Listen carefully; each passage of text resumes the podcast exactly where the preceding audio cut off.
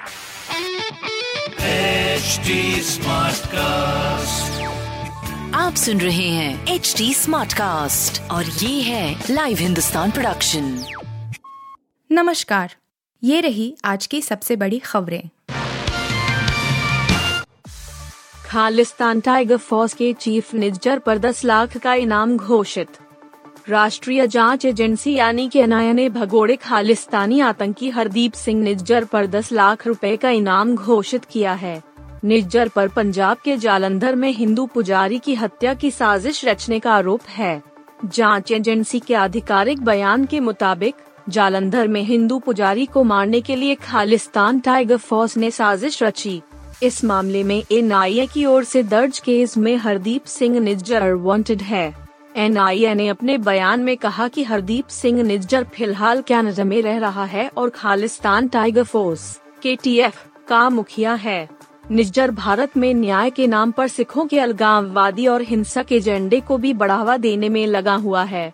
जाँच एजेंसी ने हरदीप सिंह निज्जर के खिलाफ 10 लाख रुपए का नकद इनाम घोषित किया है। यूएनएससी में भारत की स्थायी सदस्यता को चार देशों का साथ संयुक्त राष्ट्र सुरक्षा परिषद के पाँच स्थायी सदस्यों में से चार ने स्थायी सीट के लिए भारत की सदस्यता का समर्थन किया है सरकार ने शुक्रवार को लोकसभा के मानसून सत्र के दौरान यह जानकारी दी यूएनएससी के पाँच स्थायी सदस्यों में संयुक्त राज्य अमेरिका, रूसी संघ, फ्रांस, चीन और यूनाइटेड किंगडम हैं।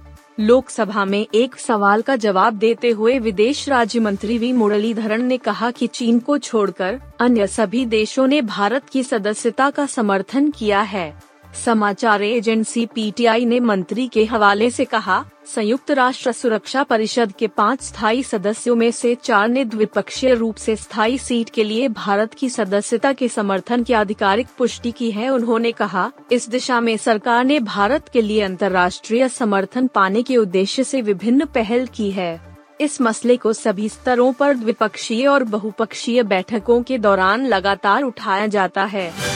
चीन के हेनान प्रांत में बैंकों से पैसे निकालने पर रोक। चीन के हेनान प्रांत की गलियों में आर्मी टैंक तैनात किए गए हैं।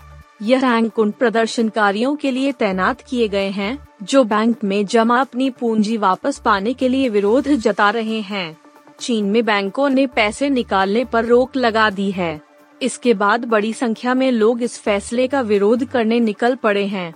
सोशल मीडिया पर जो वीडियो सामने आए हैं, उसमें दिख रहा है कि गुस्साए नागरिकों को डराने के लिए आर्मी टैंक का इस्तेमाल किया जा रहा है।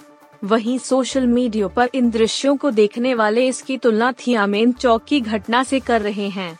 गौरतलब है कि 4 जून, उन्नीस नवासी को चीनी सरकार ने प्रदर्शनकारी छात्रों का क्रूरता पूर्वक दमन कर दिया था। तब टैंकों और आर्मी हथियार बीजिंग के थियान थियानमेन चौक की तरफ़ आए थे। तीसरा नेशनल अवार्ड जीतने पर क्या बोले Ajay Devgn? National film award 2022 का ऐलान कर दिया गया है। अजय देवगन को फ़िल्म तानाजी दन संग के लिए बेस्ट एक्टर का अवार्ड मिला। उनके साथ साउथ स्टार सूर्या को फ़िल्म सोरोराई पोतरू के लिए बेस्ट एक्टर का अवार्ड दिया गया। यह तीसरी बार है जब अजय देवगन को नेशनल फ़िल्म अवार्ड मिल। इससे पहले फ़िल्म जख्म और the legend of Bhagat Singh के लिए वह बेस्ट एक्टर के पुरस्कार से नवाजे गए थे। यह सम्मान पाकर अजय देवगन बेहद खुश हैं और अब उन्होंने अपनी प्रतिक्रिया दी है। अजय देवगन ने सूर्या को भी बधाई दी। उन्होंने अपने फैंस से खुशी ज़ाहिर की और सभी चाहने वाले फ़िल्म की टीम और परिवार का शुक्रिया किया है। अजय देवगन ने नेशनल फ़िल्म अवार्ड जीतने पर कहा तानाजी के लिए बेस्ट एक्टर का नेशनल फ़िल्म अवार्ड जीतकर मैं बेहद उत्साहित हूँ, जिसे मैंने सूर्या के साथ जीता उन्हें सोरारई पोतरू के लिए पुरस्कार मिला। रोमांचक मुकाबले में भारत ने वेस्ट इंडीज को तीन रन से हराया। भारतीय टीम ने वेस्ट इंडीज को ट्रिनिडाड के क्वींस पार्क ओवल स्टेडियम में खेले गए पहले वनडे में तीन रन से हरा दिया है। वेस्ट इंडीज को आखिरी ओवर में जीत के लिए पंद्रह रन चाहिए थे, लेकिन विंडीज टीम 11 रन ही बना सकी। भारत ने पहले बल्लेबाजी करते हुए 50 ओवर में सात विकेट खोकर 308 रन बनाए थे। इसके जवाब में वेस्ट इंडीज की टीम 50 ओवर में छह विकेट पर 305 रन ही बना सकी। वेस्ट इंडीज की ओर से काइल मैज ने सर्वाधिक 75 रन बनाए। ब्रुक्स ने छियालीस रन की पारी खेली। ब्रेंडन किंग ने छियासठ गेंदों में चौवन रन बनाए। कप्तान निकलस पूरन 25 रन बनाकर आउट हुए। अकील हौसिन 33 और शेपेड ने सातवें विकेट के लिए अर्धशतकीय साझेदारी करके टीम को जीत दिलाने की कोशिश की, लेकिन कामयाब नहीं हो सके। भारत की ओर सिराज दो, चहल दो और ठाकुर को दो विकेट मिला। इससे पहले शुभमन गिल ने वापसी करते हुए चौसठ रन बनाए, जबकि कप्तान शिखर धवन शतक से तीन रन से चूक गए लेकिन दोनों ने भारत को वेस्टइंडीज के खिलाफ पहले वनडे में शुक्रवार को सात विकेट पर 308 रन तक पहुँचाया। योगी गवर्नमेंट दिया हाइक योगी आदित्यनाथ गवर्नमेंट ने राज्य कर्मचारियों को दिया तोहफा, डीए में तीन प्रतिशत की बढ़ोतरी उत्तर प्रदेश की योगी सरकार ने राज्य के सरकारी कर्मचारियों को बड़ा तोहफा दिया है। योगी सरकार ने सरकारी कर्मचारियों और पेंशनर्स के लिए महँगाई, भत्ता और महँगाई राहत में तीन फ़ीसदी की बढ़ोतरी की है। जानकारी के मुताबिक, राज्य सरकार ने महँगाई, भत्ता एवं महँगाई राहत की दर इकतीस प्रतिशत के स्थान पर चौतीस प्रतिशत करने का निर्णय लिया है। इसकी जानकारी मुख्यमंत्री कार्यालय ने ट्वीट कर दी है। इसमें कहा गया है कि ये वृद्धि 1 जनवरी 2022 से ही प्रभावी होगी।